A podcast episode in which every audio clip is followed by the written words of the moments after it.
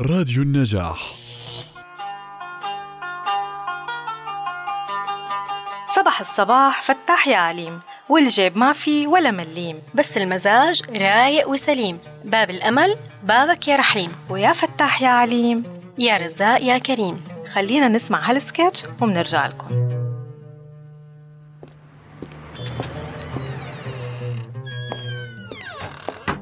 وأخيرا وصلت على الشغل. شو هاد؟ مو طبيعي هالأزمة. جيتي؟ تأخرتي؟ عم أستناكي من الصبح. لا تخافي مو ناسيتك. حصتك اليومية محفوظة. خدي وهي الدينار.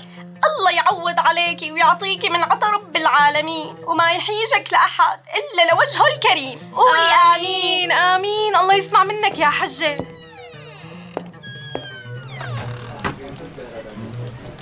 وأخيرا نزل الراتب. إيه لا تفرحي كتير.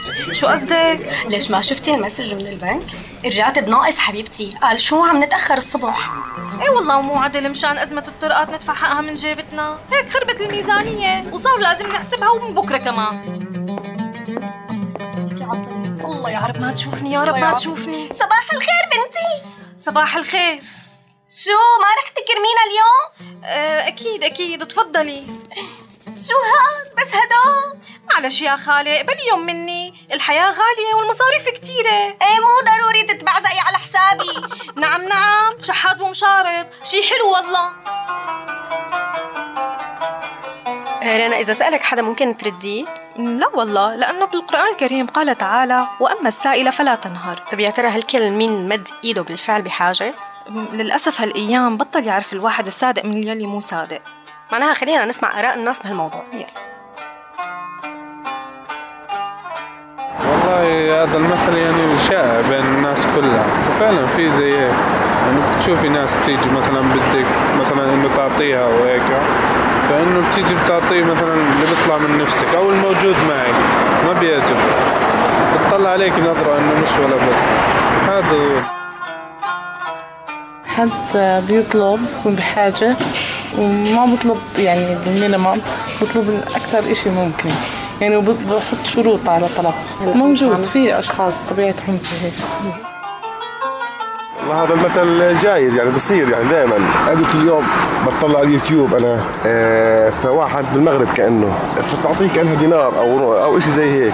فقال لها لا أنا ما بديش. قالت له معيش فراطه فجبت فجبت له الكريدت هاي بتعرفيها الماكينة. الشحاد. معاه ماكينة. بقول له خذي حطي وأنا شو اسمه.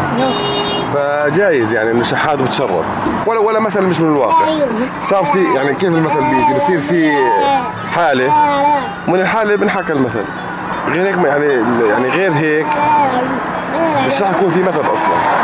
يعني المثل ما اجى من فراغ. يعني كي- واحد صراحة حكى مثل. لا صارت حالة وعلى أثر الحالة صار المثل. آه سامعة في أكيد من- متداول دائما بيناتنا وبتصير يعني مثل أي حدا بتعطيه وهيك وبرجع بتشرط عليك إنه أنت ما عملتي له زي ما بده سمعان فيه طبعا. معناته إنه يعني بتعطيه مثلا دينار بكون مش عاجبه. مش متذكر موقف معين بس كانت يعني فعلا يعني كثير بنكون مواقف تحصل نقول والله زي ما قال المثل فعلا يعني بتيجي مطابقة 100% هذا بنطلق على الناس اللي, اللي خلينا نحكي بالعامية. يعني مش ملاقي خبز وبتشرط يعني أي شيء ما بيعجبه. فيش مثل طلع إلا صحيح بالأخص من ال- القديمين. يعني ينطبق على حياتنا. وهاد كان مثلنا لليوم. استنونا بمثل جديد من برنامجكم أمثال ستي وستك على راديو النجاح.